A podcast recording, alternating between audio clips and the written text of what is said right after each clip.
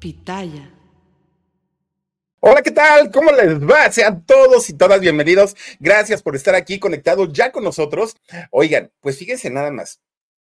Resulta que eh, en el 2018, si no estoy mal, sale la serie de Luis Miguel, que Luis Miguel, pues obviamente un cantante de fama mundial, de fama internacional, y que conocíamos parte de, de su historia y que sabían, habían escuchado ya muchos rumores, muchas historias en torno a su vida.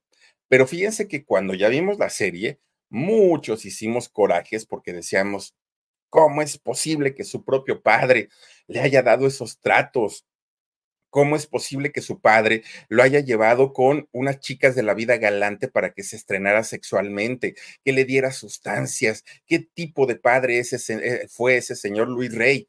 Bueno, de verdad que para muchos fue una sorpresa.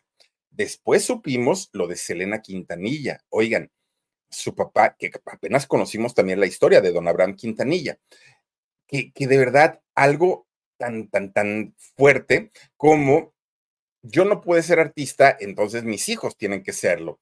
Después supimos la historia de las chiquilladas, de todos los chiquillados, que algunos dijeron, yo me la pasé muy bien y estuve muy contento y estuve muy a gusto. Pero hay otros que salieron a decir que ellos no, que prácticamente fueron obligados a realizar los sueños frustrados de sus padres. Ahí tenemos a Tatiana, ahí tenemos a Yuri, ahí tenemos eh, un largo etcétera y etcétera y etcétera de gente que como los papás no pudieron, ah, bueno, pues entonces tuve, ¿no? Tuve por ese lado. Y es que estas historias de verdad de abusos infantiles, de explotación infantil, además de todo, y que ya de por sí son muy, muy, muy, muy, muy fuertes, es que creen, se quedan cortas todas estas historias con la historia que les voy a platicar hoy. Era el año de 1982. La gran mayoría de los que estamos aquí ahorita, no digo todos, pero la gran mayoría éramos unos chamaquitos. Éramos muy jovencitos en 1982. Algunos teníamos 8, 10, 12, 15 años, ¿no? Porque por ahí rondamos la gran mayoría de los que estamos aquí. Pero fíjense ustedes que en ese 1982, las salas de cine de todo el mundo, bueno, se, se llenaron y se abarrotaron por una película que fue todo un suceso, todo un fenómeno. La historia de un ser venido de las estrellas, la historia de un ser que a todos los niños de aquella época nos volvió locos. E.T. el extraterrestre. ¿Se acuerdan ustedes de esta película? No, hombre, de, de, esas películas, de verdad que al día de hoy las seguimos viendo y seguimos divirtiéndonos y seguimos llorando con todo lo que eh, le pasaba a estos muchachitos. Bueno, en esta película conocimos a varios pequeños, a muchos, ¿no? A, varios de ellos. Pero fíjense ustedes que la suerte de cada uno al pasar el tiempo, obviamente fue tomando un rumbo y un camino distinto, un camino diferente. Pero creo yo que ninguna, ninguna de estas historias, como la de esta muchachita, esta niña llamada Andrew Blight Barrymore. Fíjense que a ella se le conoce hasta el día de hoy como Drew Barrymore. Esta chica, esta eh, pequeñita que al día de hoy ya tiene 49 años, ya está por cumplir los 50. De hecho, los 49 los acaba de cumplir apenas, apenas el 22 de febrero. Ella nació en Los Ángeles, allá en California. Fíjense que la historia de ella, que además en esta película eh, hace un personaje de los principales. Es la hermanita de Elliot. Elliot es el niño que encuentra a E.T., ¿no? Ahí en el patio de su casa. pues resulta que esta muchachita, esta, miren, así es como luce hoy. Oigan, ¿quién iba a decir que esta muchacha, bueno, hoy toda una señora, ya con, con hijos, vivió una cosa realmente fuerte a lo largo de toda su vida? Y miren, de ninguna manera era una muchachita improvisada o que le sonrió la buena suerte y de pronto un día apareció en el cine. No. De hecho, la familia de, esta chica, de Andrew, está totalmente dedicada al cine y de hecho no solamente a partir de ella, son varias generaciones las que se han dedicado a eso. Por lo menos artistas de cine son desde su abuelo, su padre y ella. Pero si hablamos de, la familia en general, oigan, desde los años 1800, la familia de, esta chiquita ya estaba en las carpas, ya estaba dando espectáculos. Son eh, una familia de artistas, todos ellos, todos ellos. Miren, ya desde eh, su abuelito paterno fue allá en Hollywood un actor muy, muy, muy importante, mucho, muy importante, don eh, John Barrymore. Fíjense que él eh, se le llegó a conocer a don John como uno de los más grandes actores hollywoodenses de los años 30. De hecho, su carrera pudo haber continuado y pudo haber terminado siendo uno de los abuelitos más queridos allá en Hollywood. Pero el señor tenía un problema y el problema, pues, era el alcoholismo. Le encantaba el alcohol al señor hasta que finalmente enferma de cirrosis y con 60 años muere el abuelito. Él, a su vez, era padre de John Barrymore Jr., es decir, el papá de Andrew. Fíjense que, eh, de Drew, perdón, de, Drew. Fíjense que el señor eh, John II, el señor John Barrymore II, un actor también dedicado obviamente a esta industria y que por lo mismo, por lo mismo, pues eh, la familia, así como iba aumentando, iba creciendo, pues iban convirtiendo en personas muy importantes en la industria. De hecho, cuando este señor, John II, se casa, fíjense lo que son las cosas. Como padrinos de bautizo de su hija, ¿qué creen? Escogió, pues digamos que hay humildemente, Aún Steven Spielberg, nada más, pues yo creo que con eso nos podemos dar una idea de la importancia que tiene esta familia en el cine, como padrino. Y como madrina, pues dijo, pues alguien que vaya como a su nivel, alguien que esté así como, como él, y dijo, pues Sofía Loren, ¿no? Me gusta, me gusta Sofía Loren para que sea madrina de mi hija. Por ese lado, el lado paterno, ustedes imagínense nada más lo que representaba la, la importancia de esta familia. Pero en el caso de la familia materna, era prácticamente lo mismo. ¿Por qué? Porque su madre, doña Ildico Jade Macó, o mejor conocida como Jade eh, Barrymore, también era una actriz muy reconocida y de hecho ella además era escritora, era guionista. Ella era de origen húngaro, por cierto. Bueno, pues resulta que cuando Jade y John se, se conocen, se casan, pues imagínense la fama de ella y la fama de él pues se hicieron una familia muy conocida, por lo menos allá en Estados Unidos. Estos, eh, este matrimonio tuvieron dos hijos, a John Jr. y tuvieron a Drew, ¿no? Eh, que es esta niña que sale en esta película de E.T. el extraterrestre. Al pasar el tiempo surgen problemas en el matrimonio, se separan y la familia se amplía porque llegaron dos medias hermanas, Blight y Jessica Dolores. Bueno, pero en ese momento en el que estamos hablando ahorita, la familia pues estaba de alguna manera pues bien conformada, papá, mamá y dos hijos, ¿no? Todo súper, súper, súper bien. Pareciera que los niños, los dos hijos, tanto John Jr.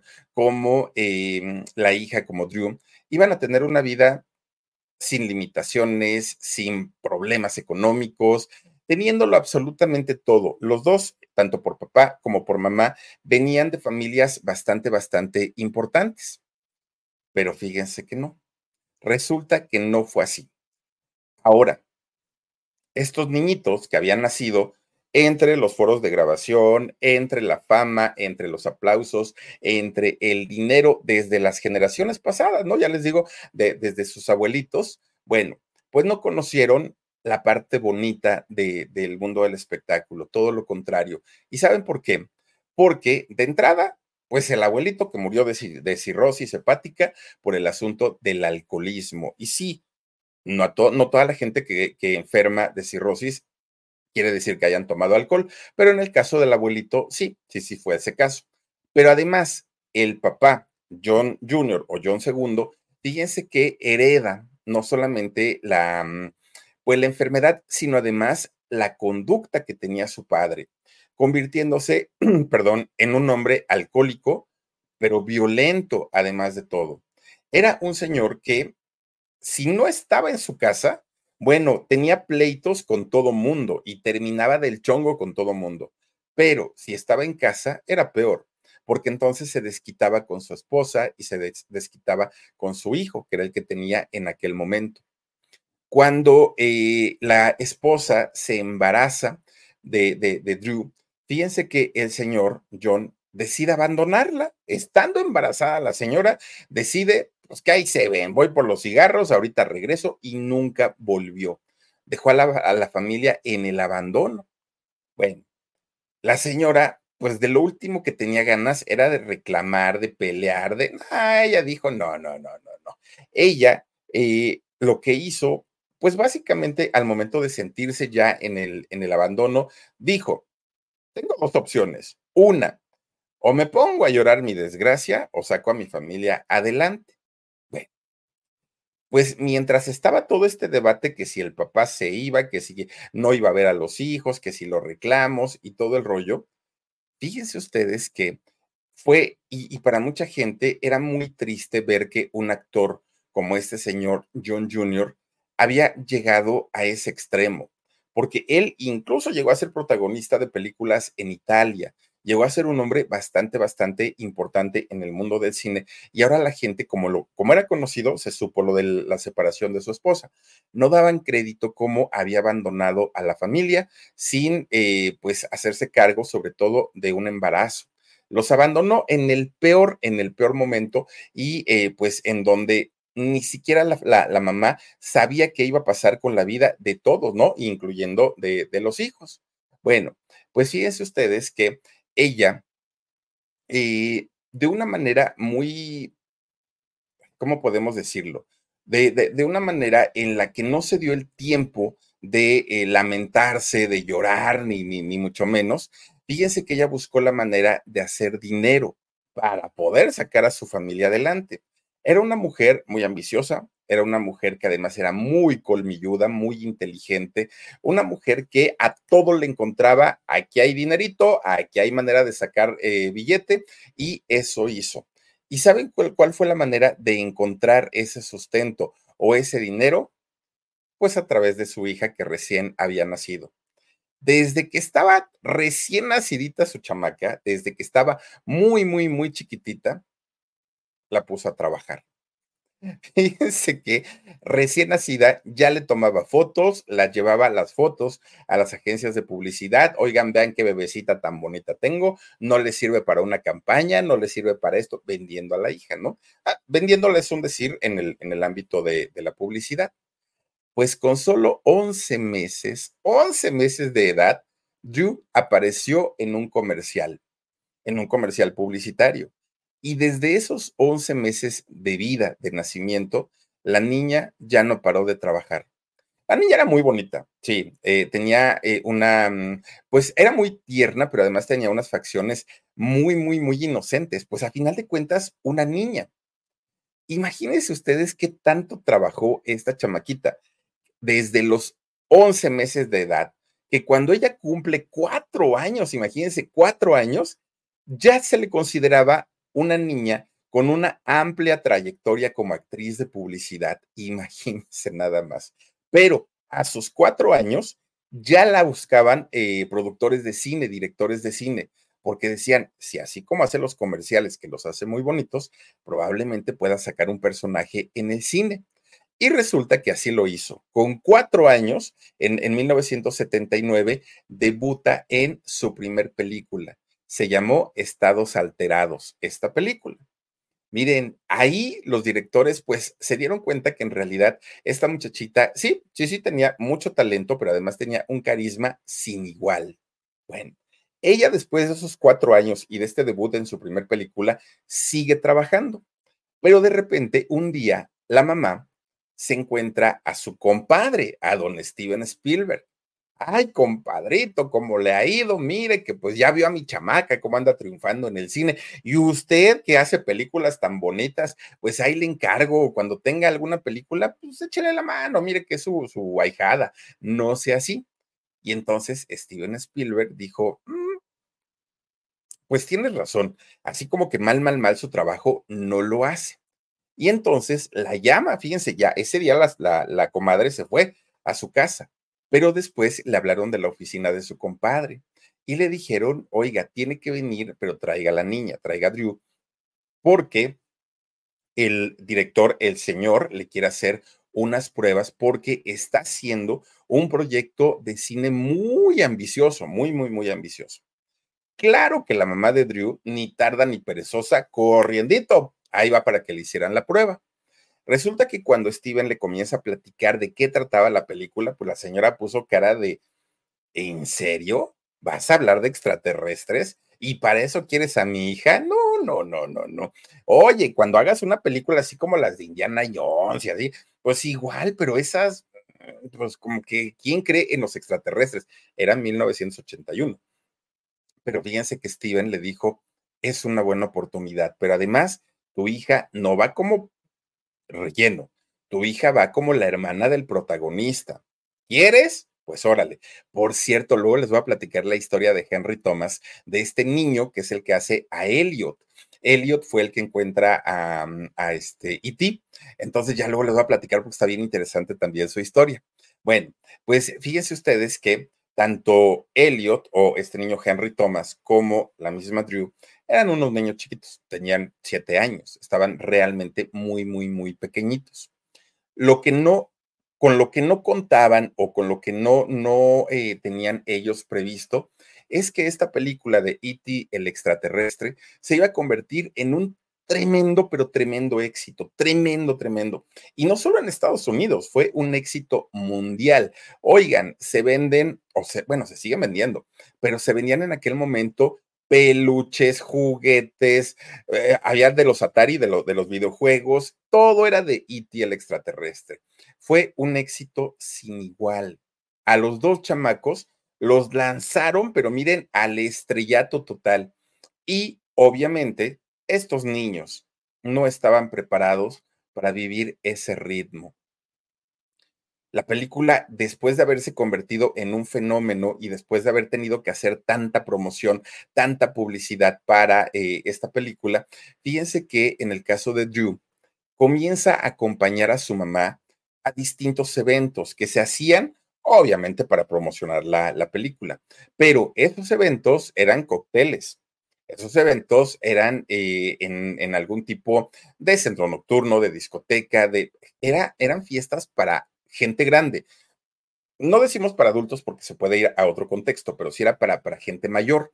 Y la señora llevaba a la niña con solo siete años. Ahí andaba la chamaca. Bueno, pues resulta que cuando ella cumple, la niña cumple ocho años, la chamaca andaba para arriba, para abajo, como, como Pedro por su casa en estos centros nocturnos. Miren, ahí está Jade, que es eh, la mamá, que para aquel momento, cuando sale esta película de E.T. el extraterrestre, apenas había eh, finiquitado su divorcio con eh, Don John, ¿no? Con, el papá de la niña. Bueno, pues obviamente esta pequeñita a los ocho años, de verdad, ocho años, ustedes piensen en, en sus hijos o en sus nietecitos cuando tuvieron ocho años. Chiquitos, niños, niños, niños.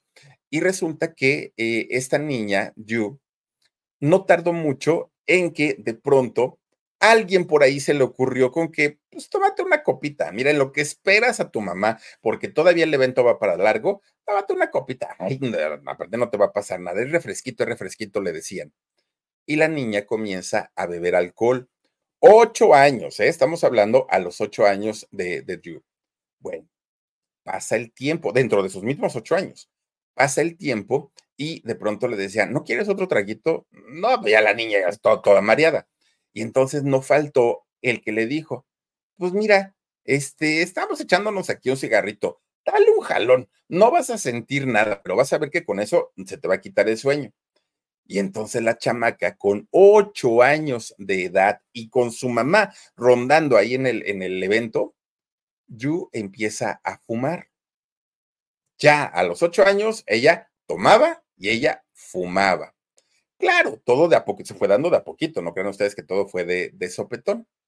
Bueno, pues resulta que un día, ella, Yu, siendo niña, ocho años, tenía amigos, amiguitos de su edad, ¿no? Tenía amiguitos. Entonces, un día, la mamá de uno de sus amiguitos le dijo, oye, mija, voy a llevar al niño al cine, ¿quieres acompañarnos? Y yo dijo, sí, porque la mamá, hagan de cuenta, inexistente. La mamá nunca le negó un permiso, nunca le puso límites, nada, nada, nada. La señora estaba en otro, en, otro boleto, ¿no?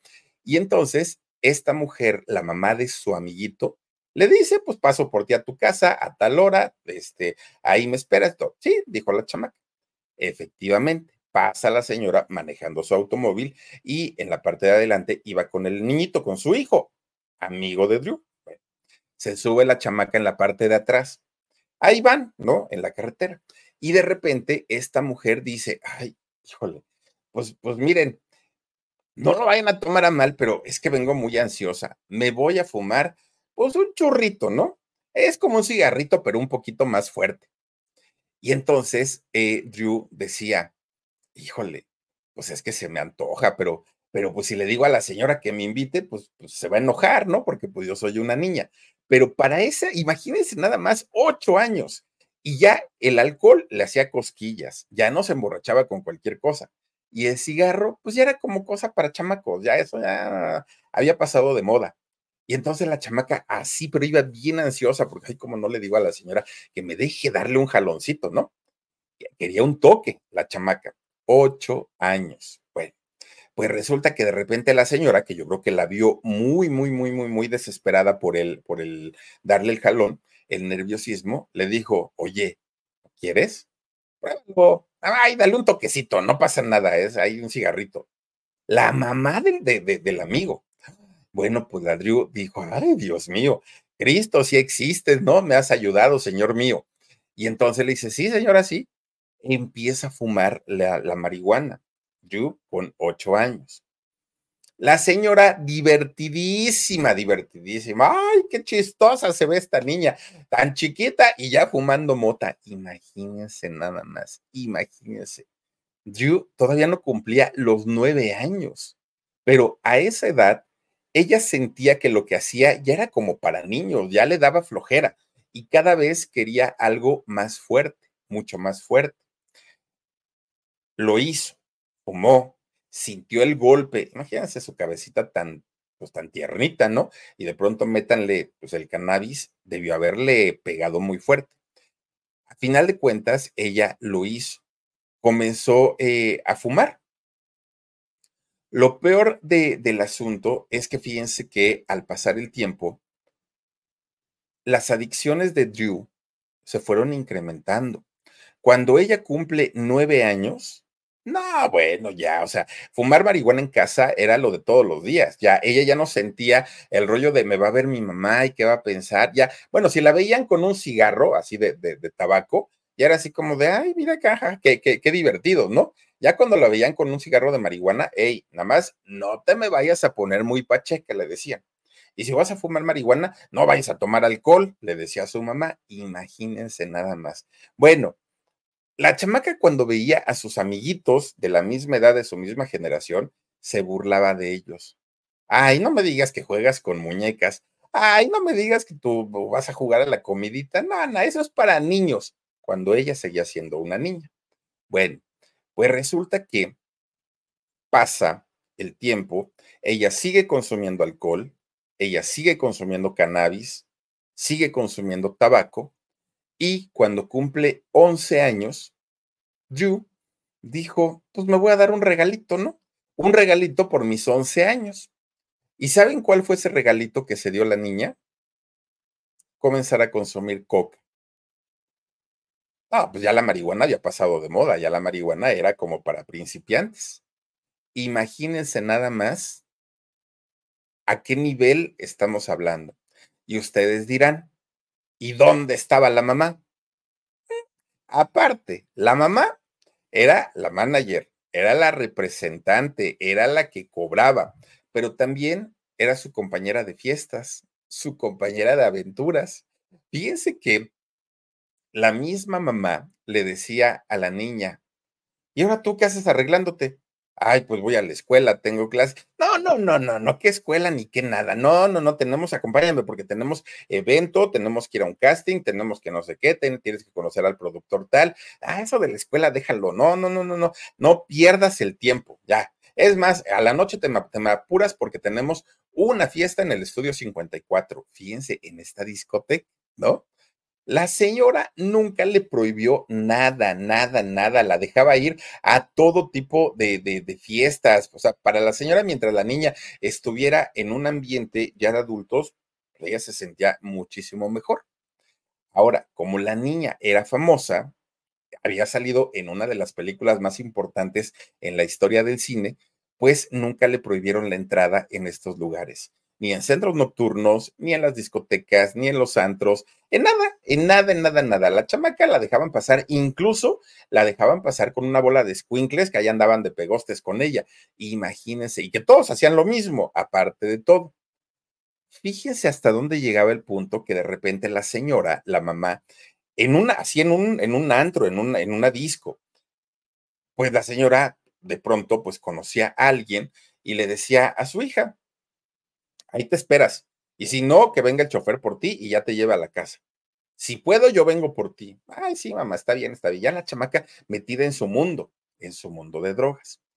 Fíjense que había ocasiones en las que ninguno de los muchachos, de los amigos, incluida ella, obviamente, eh, sabían dónde estaban al despertar, qué había pasado, que habían bebido, que habían comido. No, ellos despertaban y órale, ¿y aquí qué es? Eh, eh, este lugar a quién le pertenece. O sea, ellos estaban tan mal, tan mal, tan mal, tan mal.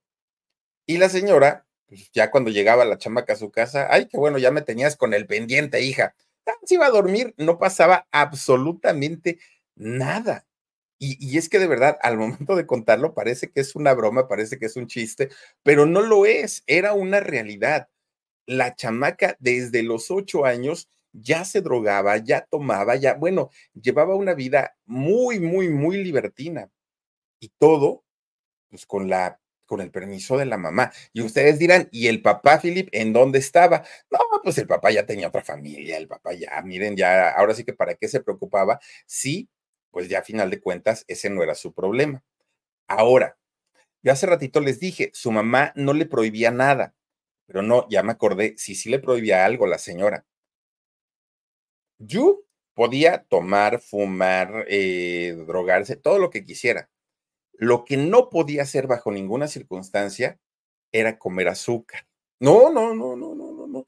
El azúcar, hija, te puede engordar y se nos acaba la carrera. ¿Cómo crees? No, mira, se te van a hacer unas piernotas grandototas llenas de esta, ¿cómo se llama? De celulitis. No, no, Dios nos libre de que comas azúcar algún día. Y hay de ti, you, donde yo te vea que estás eh, comiéndote un chocolate, unas gomitas o lo que sea. No.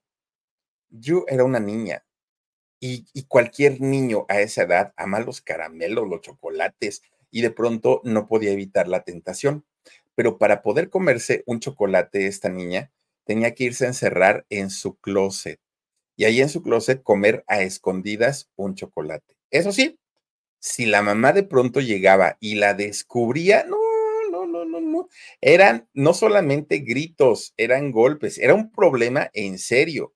La coca y la mota, no. Eso no tenía problema la señora, podía hacerlo y, y enfrente de ella. Pero el azúcar, sí, era un verdadero problema porque podía engordar, fíjense nada más. Bueno, pues aún desvelada la chamaca, a veces cruda, a veces todavía bajo los efectos de las sustancias, la señora se la llevaba tanto a las fiestas como a los castings. Eso sí, nunca permitió que la niña dejara de trabajar, nunca. O sea, la, la, chamaca no podía tomarse un día de descanso porque era pérdida. Es, eso era una verdadera pérdida para ellas y para eso tenían que trabajar todo, todo, todo el tiempo. Fíjense que eh, incluso la señora, si la niña no estaba trabajando en alguna película, en alguna serie, en, en, lo que fuera, ah, pues entonces vámonos, hija, para que vayas como invitada a algún programa. Algún programa de quien sea, no importa. De hecho, era muy común ver a Drew en el programa de Johnny, Johnny Carson, muy común, ¿no? Que la niña estuviera ahí de, de invitada. De hecho, Drew se convierte en una de las presentadoras más pequeñas en la historia del programa Saturday Night Live eh, ahí estuvo mucho tiempo ella como, como conductora, pero a la par hacia cine. Hizo eh, Drew películas, hay, hay una que se llama El Iniciador del Fuego y ahí sale, y sale como estrella. Sale también eh, en Diferencias Irreconciliables y también lleva con un papel y en otra que se llama Ojos de Gato. Entonces, mientras ella estaba haciendo cine, estaba haciendo programas de televisión, pero además estaba haciendo casting, pero además tenía que acompañar a su mamá a los eventos, pero además para poder aguantar ese ritmo, le permitían que se fumara su churrito de marihuana o se metiera coca o se, embriagara. Imagínense nada más y todo eso, de, de todo eso, la niña, pues ella siendo niña, era una, una pequeñita. Fíjense que eh, al día de hoy, la mamá de Drew dice, yo no sé por qué mi hija exageró tanto. En realidad, yo no recuerdo haber sido tan permisiva. O sea, sí la llevaba yo a fiestas, sí la llevaba yo a reuniones, pero de trabajo. Siempre fueron reuniones de trabajo. Pero yo no sé por qué lo dice mi hija, ¿no? No sé, yo creo que tanta presión y tanto trabajo, pues a lo mejor por eso confundió las cosas, pero no, no, no, no, no, yo nunca le di permiso para que hiciera todas esas cosas. Pero ¿saben por qué lo, por qué lo dice la mamá de Drew hasta el día de hoy? No lo dice porque le duela recordar lo que su hija vivió. Ella lo dice porque si acepta todo, todo lo que Drew ha dicho, eso le implicaría un delito, haber cometido un delito corrupción de menores. Y no solo ella, la gente que la vio, incluso los dueños de los lugares a donde Drew entraba siendo menor de edad, lugares como el Estudio 54. Obviamente, a ella se le podría acusar a la mamá, no solamente de corrupción de menores, sino incluso de abuso infantil. Por eso es que la señora se defiende hasta el día de hoy. No, ¿cómo creen? No, eran reuniones de trabajo. No, no, no, para nada. Ay, qué exagerados son. Bueno, a los 12 años, esta niña, Yu, ya era una consumidora profesional. Nada de que me ahogo con, no, no, no, no, no, ella ya, mire, se la sabía de todas, todas. Y estos vicios no son nada baratos, nada baratos, son muy caros. Bueno, pues resulta que en una ocasión se fueron por cuestiones de trabajo a Nueva York. Y estando en Nueva York, la chamaca, pues Dios mío, ¿y aquí dónde consigo dealer? ¿Y aquí dónde está el que vende? ¿Y aquí dónde está el que tal? ¿No? Y entonces su mamá, pues la traía siempre muy cortita de dinero. Y dijo, ay Dios mío, necesito meterme algo, no sé dónde conseguirlo, pero tampoco traigo dinero, ¿qué hago? Ah, pues a la chamaca se le hizo muy fácil robarse la tarjeta de crédito de la mamá para, imagínense, a los 12 años salir a buscar un dealer para que le vendiera sustancias una cosa espantosa. Otro día, ahí tienen que Drew, siendo muy jovencita, es detenida por la policía.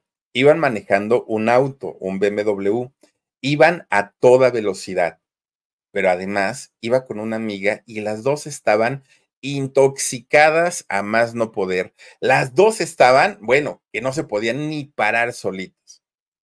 Era una cosa de no creerse, que además ella era una figura mediática. Claro que todo eso salía en los medios. La niña, ¿no? Protagonista de la película de E.T., pues resulta que así y así y así y así y así. Y era como un secreto a voces que la niña tenía problemas muy, muy, muy, muy fuertes.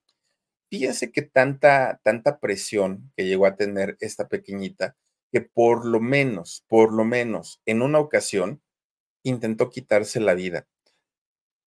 Y no, no estamos hablando de una persona de 50 años que ya estaba cansada de la vida. No, estamos hablando de una pequeñita de 12 años.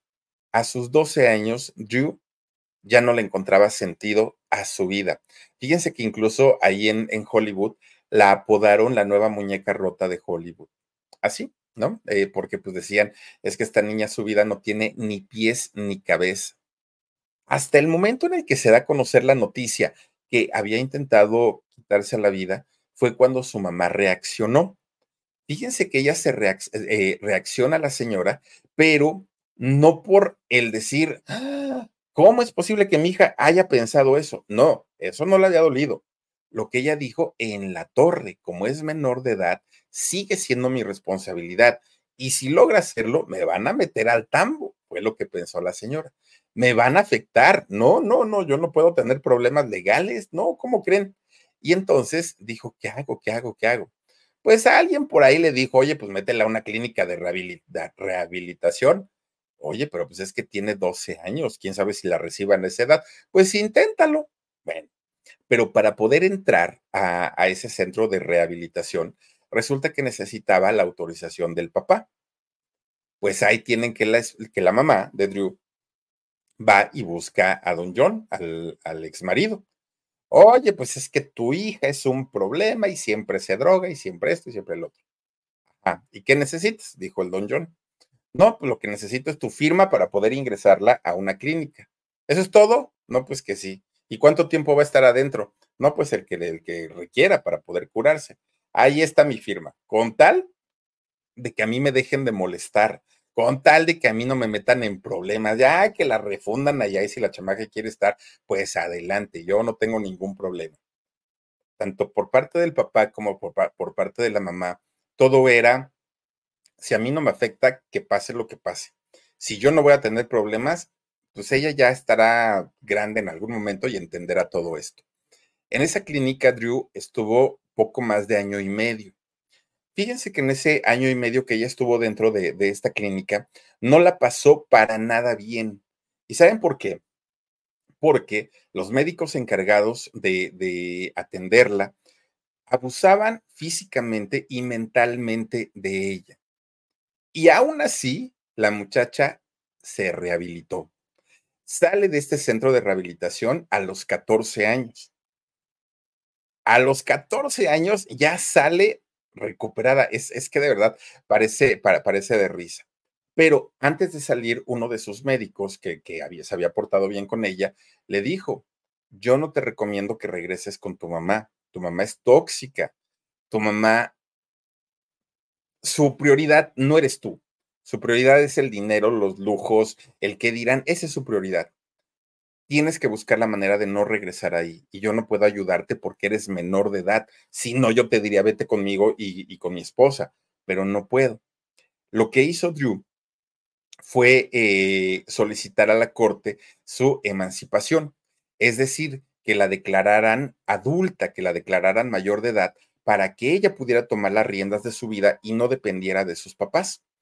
Fíjense que eh, la corte le dio el fallo a favor porque ella pudo demostrar lo nocivo que era vivir con su mamá y el tiempo también que había vivido con su papá. Sí, la corte la declara adulta, la emancipan en, en aquel momento, ¿no? Pero había un problema. Ya una vez emancipada, dijo, ¿y ahora qué? ¿Por qué?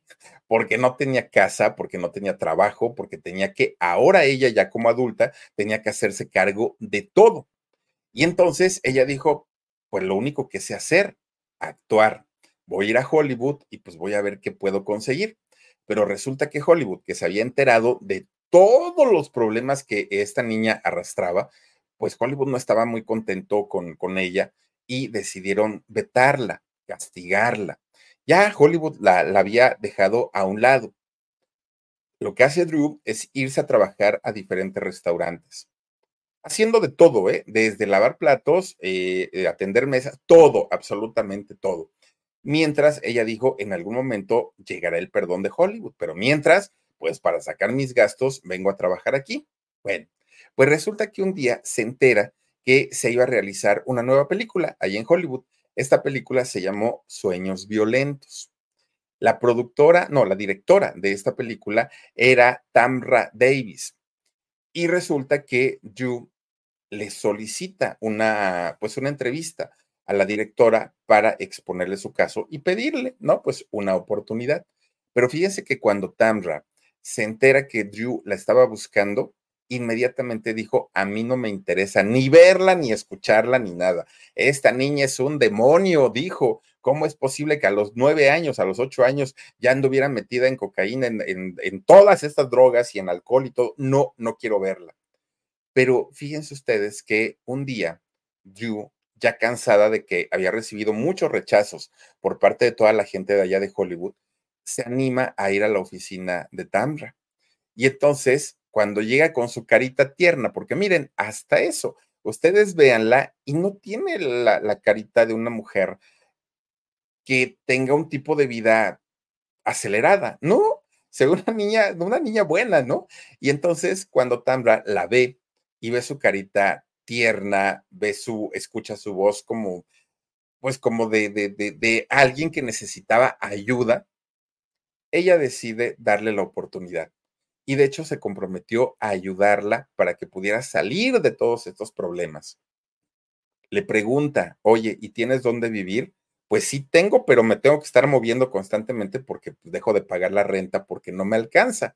Y entonces Tamra le dijo, mira, te puedes ir a vivir con nosotros, con mi esposo y conmigo. Su esposo, por cierto, de, esta directora, era eh, un músico, se llama Mike, Mike D. Eh, este músico y este señor tocaba, no sé si siga tocando, pero tocaba para la banda eh, Beastie Boys. Bueno, pues resulta que llega esta muchachita a Drew, llega a la casa de, de Tamra y pues ahí comienza a sentir por primera vez lo que era un hogar, lo que era una familia, donde no había pleitos, donde además tampoco estaban todo el tiempo, vamos a fiestas, tienes que trabajar, este, tú eres la responsable de mantenernos. No, ella ya comienza a vivir otro tipo de, pues otro tipo de historia a partir de ahí. Bueno, tanto era su necesidad de poder expresar todo el dolor que traía atorado esta pobre muchacha, que cuando cumple 15 años ya tenía lista para publicar su biografía. La pequeña niña perdida se llamó. Fíjense que eh, mientras ella estuvo viviendo con, con esta directora, no estuvo tan mal y además ella seguía trabajando pero ya las películas en donde ella trabajaba ya eran películas de bajo presupuesto, ya no eran películas de gran producción como eh, a las que ella pues estaba acostumbrada. Fíjense que a esa edad, a los 15 años, comienza oficial y formalmente su vida amorosa, tanto sexual como, como eh, sentimental. Y digo oficialmente porque en la época en la que ella eh, utilizaba sustancias y que amanecía en lugares que quién sabe dónde, dónde, estaba, mucho se habla que ella, a veces por voluntad o a veces a la fuerza, pero pues ya había mantenido eh, relaciones. Bueno, pues resulta que es a los 15 años cuando ella pues se enamora. Se enamora ya, digamos que de una manera más, más seria, ¿no? Con un productor, un productor de cine llamado Lilian eh, Hayward. Y fíjense que a muchos, a mucha gente, no le gustó esta relación porque ella era una chica menor de edad y este señor tenía, si no estoy mal, tenía como 27 años, pero a final de cuentas, Drew era una menor de edad y mucha gente no estuvo de acuerdo con, con esa relación, que no duró, ¿no? y no duró porque fíjense que prácticamente terminando esa primera relación, se involucra con otro actor, con un actor llamado James Walters, con quien ella ya tenía planeadísimo casarse, ¿no? De hecho, ellos supuestamente se iban a casar en 1992, pero a final de cuentas, pues tampoco se casó. Miren, Yu comienza a tener una relación, otra relación, otra relación, pero todas eran fallidas. No lograba concretar absolutamente nada, nada, nada, nada. Bueno, mucho de, de, del por qué no lograba concretar sus relaciones era por su pasado, porque las mamás de sus parejas le decían a sus hijos, ¿Cómo se te ocurre meterte con esta chamaca loca si es el mismo demonio? Fíjate todo lo que ha hecho y ha llevado una vida de escándalos y ya está más viva, vivida que nada. Y bueno, ese tipo de cosas le afectaron muchísimo, muchísimo. ¿Por qué? Porque además de todo, se descubre justamente ya en esta etapa de su vida que Drew, siendo muy chiquita, había mantenido relaciones afectivas y sexuales no solamente con hombres, también con mujeres. Por lo cual, en ese momento, ella sale y dijo, bueno, pues es que soy bisexual, comentó ella. Obviamente esto hacía que los señores o los muchachos se alejaran y dijeran, ay, no, yo no quiero tener nada que ver con ella, ¿no? Está loca, era lo que el, argumento que todo el mundo decía. Pero fíjense ustedes que una vez eh, ella asumiéndose como, como una chica bisexual, que esto fue prácticamente a inicios de los años 90, como que la gente trató de entender un poquito el porqué de su comportamiento y entonces como que resurge su carrera, ¿no? Y empieza a trabajar e hizo películas muy eh, interesantes. Hay una película que se llama Jamás Besada y sale ahí ella. Eh, sale en otra que se llama Todos dicen eh, que te quiero, sale en la de Batman por siempre, incluso sale en, en la primera película de Scream, también sale ella, ¿no?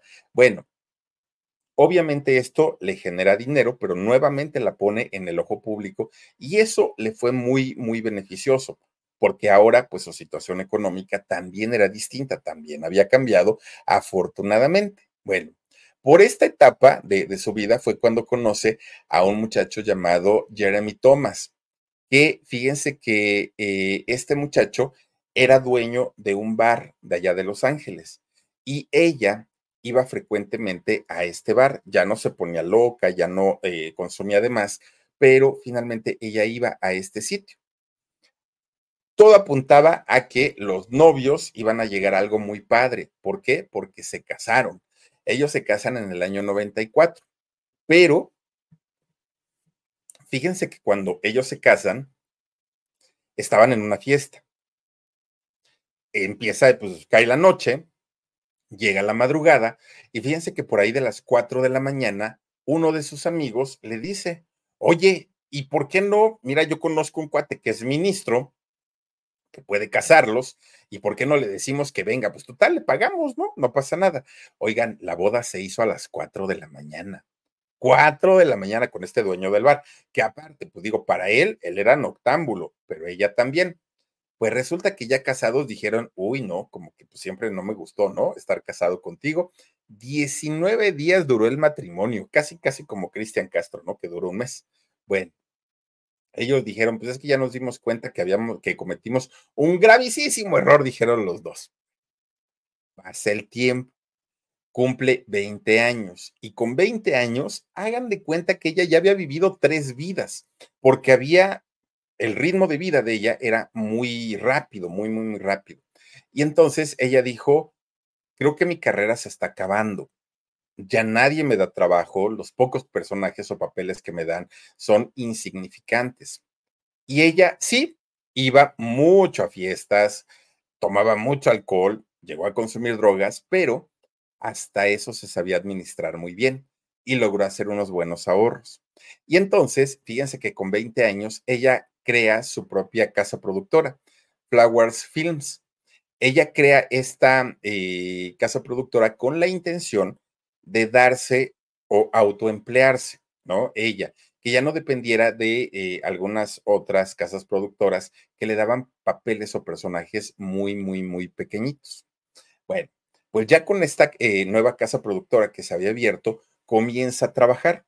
Y fíjense que no le ha ido mal con esta casa productora. El problema de ella es su conducta, conducta que sí se puede justificar por todo lo que vivió siendo muy, muy, muy chiquitita, ¿no? Pero resulta que ya con esta eh, compañía que, había formado, comienza a trabajar, comienza a invertir y fíjense que poco, poco a poquito ella logra abrirse un espacio dentro del mundo de, de Hollywood. Ahora, si algo le, tiene que agradecer a su mamá, Drew, es el hecho de que nunca le permitió comer azúcar. Y eso la, mantuvo durante, pues hasta el día de hoy, con un cuerpo espectacular. La muchacha luce y se ve bastante, bastante bien.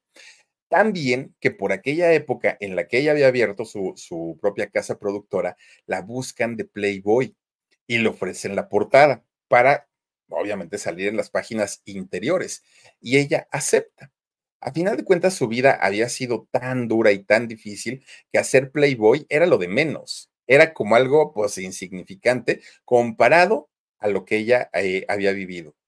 Fíjense ustedes que de repente eh, ella dijo, pues creo que ahora sí es el momento de relacionarme seriamente con alguien y conoce a un guitarrista, un músico llamado Eric Erlenson.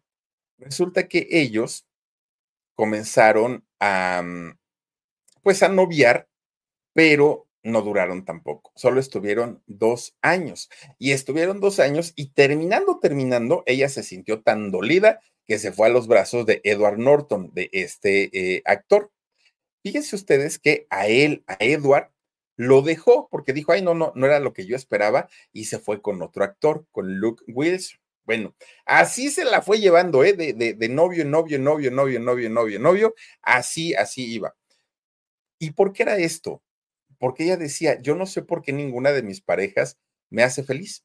Ninguna, o sea, me puedo relacionar con muchos, pero ninguno de ellos me hace eh, feliz.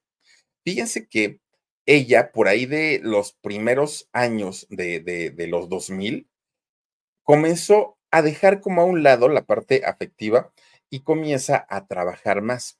Y es cuando eh, le dan su primera nominación a los premios Emmy. La primera vez, aunque había trabajado desde muy chiquita, era la primera vez que le estaban dando una nominación. Y esto fue por una, si no, si no se mal, es una serie que se llama Oli, y le dieron esta, esta nominación. Pero fíjense ustedes que eh, Olive, el otro reno, se llama la, la serie. Bueno, pues fíjense ustedes que gracias a este premio o a esta nominación, ella pudo ser tomada en cuenta para un proyecto que a futuro le iba a cambiar la vida a esta muchacha. Se iba a hacer la versión en cine de eh, Los Ángeles de Charlie, aquella serie de los ochentas, ¿no? Y fíjense ustedes que ella, después de audicionar, se queda con uno de los papeles principales. De hecho, la, mm, digamos que las tres chicas, ¿no? Que, que estuvieron ahí, una fue Drew, otra fue Cameron Díaz y otra fue Lucy Liu. Bueno, resulta que además de todo, le aceptan a ella ser parte de la producción con su propia compañía, que era la de Flower Records, este, eh, Flower Films, perdón con esa eh, compañía, ella trabaja como, como productora y lo mejor del asunto es que la película se convierte en tremendo éxito. Drew estaba de vuelta nuevamente, pero resulta que de repente cuando estaba así en lo alto, en lo alto, que un día se topa en la calle con un vagabundo. Pero ella dijo, yo lo conozco, de algún lado, pero yo lo conozco. Pues claro que lo conocía, era su papá. Don John Jr. Fíjense, vagabundo. Y resulta que ella dijo, es el momento de empezar a perdonar a todos aquellos que me han hecho daño. Le compró un departamentazo de lujo allá en Los Ángeles y lo mandó a vivir ahí, a su papá.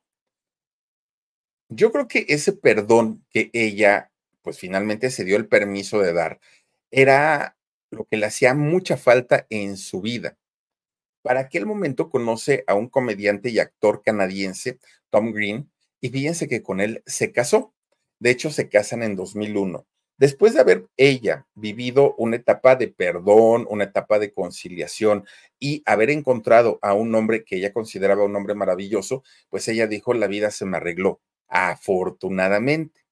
Pero resulta que vuelven a venirle las sombras del pasado a la pobre mujer. Fíjense, es, es que cuando cuando hay traumas tan fuertes, aunque a veces se quiera salir de ahí, como que lo jalan y lo jalan y lo jalan a uno. Bueno, pues resulta que con este señor que se había casado, solo duraron cinco meses casados, fíjense. Y él fue el que le pidió el divorcio a ella. Dijo, no puedo, no puedo porque pues esta mujer es muy mediática, entiendo que es una celebridad, pero yo no puedo con todo. Y eso que él también se dedicaba prácticamente eh, a lo mismo. Drew no daba una en el amor, no daba una.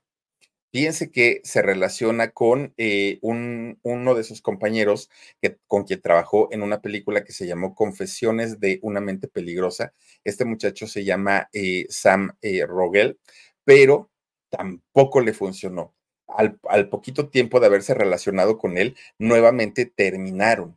Bueno, estaba muy mal, realmente ella estaba muy mal porque decía, ¿qué estoy haciendo como para atraer o a puros tóxicos, o yo soy la tóxica, decía ella.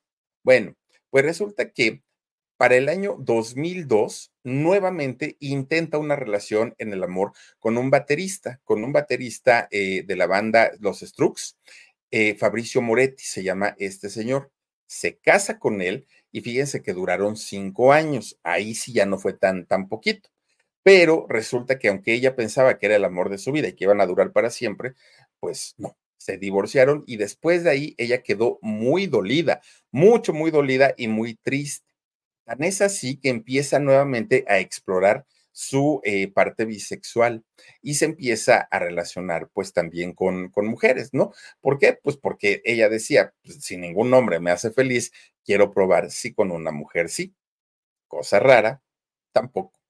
No estaba a gusto. El problema era ella y el problema era todas las vivencias que había tenido, pues, a lo largo de su vida, que habían sido muy difíciles, que habían sido vivencias bastante, bastante eh, duras. Bueno, termina con este Moretti, empieza a andar con, con, chicas y fíjense ustedes que em, tuvo después otra relación con un muchacho llamado Justin Long, hasta que finalmente ella se relaciona con quien había sido un gran amigo para ella, un actor y consultor, consultor de arte llamado Will Koppelman. Fíjense que, que, con él se casa y no solo se casó, con él tuvo dos hijas. Eh, tuvo a Frankie y em, a la otra niña que se llama, ahorita les voy a decir cómo se llama la, la, la otra niña que tuvo. Pero bueno, a final de cuentas tuvo, Olive se llama su, su, otra hija. Tuvo a estas dos niñas. Bueno, Fíjense que después de, haber tenido a sus hijas, se divorcia de este señor que había sido su amigo. Pero ya es el momento en el que se harta y en el que dice, ya estuvo. Ni quiero seguir relacionándome con gente, quiero dedicarme a mis hijas, quiero dedicarme a mi carrera, quiero dedicarme a mí. Fue el momento en el que ella dijo, creo que todo el problema estaba en que me estaba dedicando a todo mundo menos a mí. Y ahora, fíjense que ella, dedicada 100% a sus hijas, entendió que lo que menos quiere en la vida es que sus hijas sufran lo mismo que ella sufrió en algún momento. Fíjense que incluso con, con este señor, con su, su expareja, quien era su amigo, con Will, llevan una amistad muy, muy, muy cercana.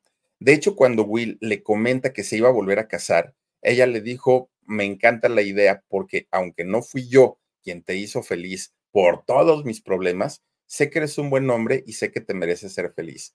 Mandó a sus hijas el día de la boda de, del papá para que fueran aventándole flores, ¿no? Siguiendo a los novios. Eh, de repente se van de vacaciones juntos. Ahora sí que son una pareja muy, muy, muy moderna, pero ella entiende perfectamente que la del problema fue ella, la misma Drew, y fue el problema de venir cargando con tantas y tantas cosas que sus propios padres le, le habían eh, provocado, los dos, porque no fue solamente la mamá, al papá, en el momento que dijo, lo que sea con tal camino me involucren, obviamente también era responsable.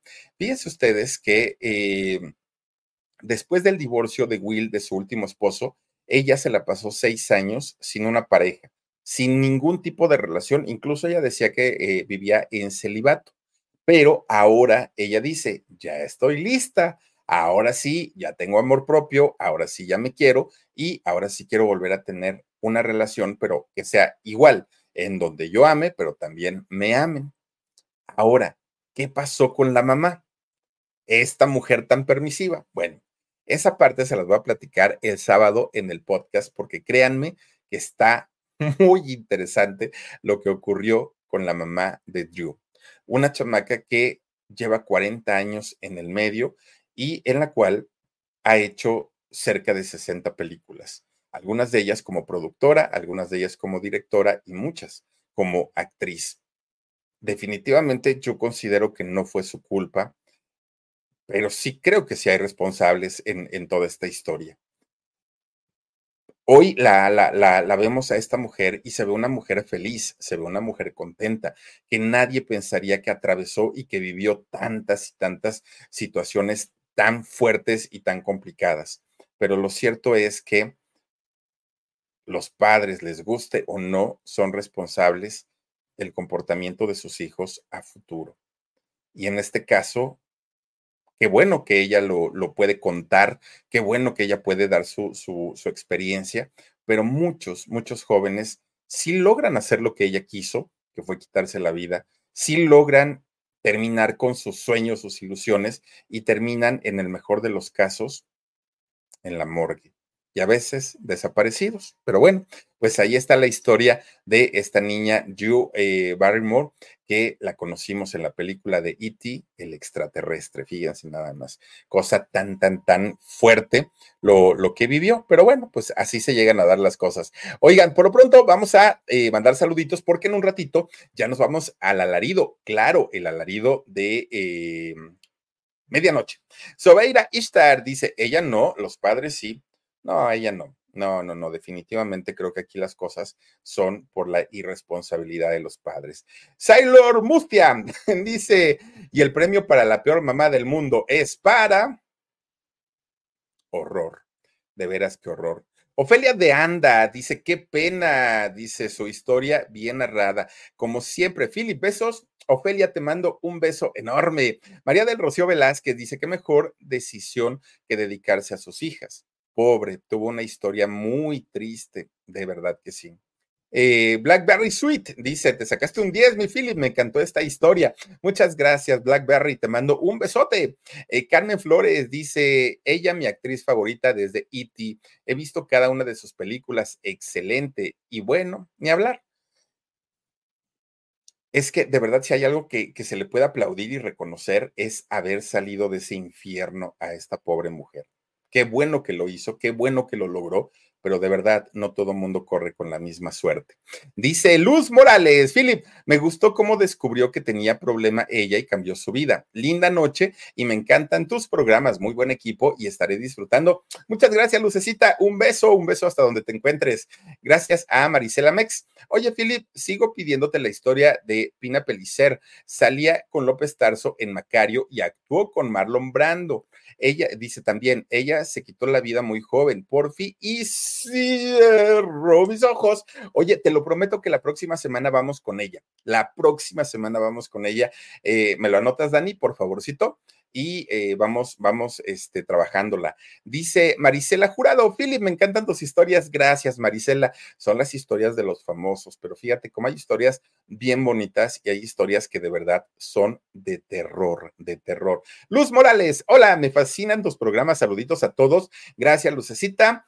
Y tenemos uno más, Omercito, creo que sí, o creo que ya no. Sí, Adelina Mora dice, gracias, Philip, por este relato. Saluditos a todos y mil bendiciones. Gracias, Adelina. Un beso enorme, enorme y ya nos vamos.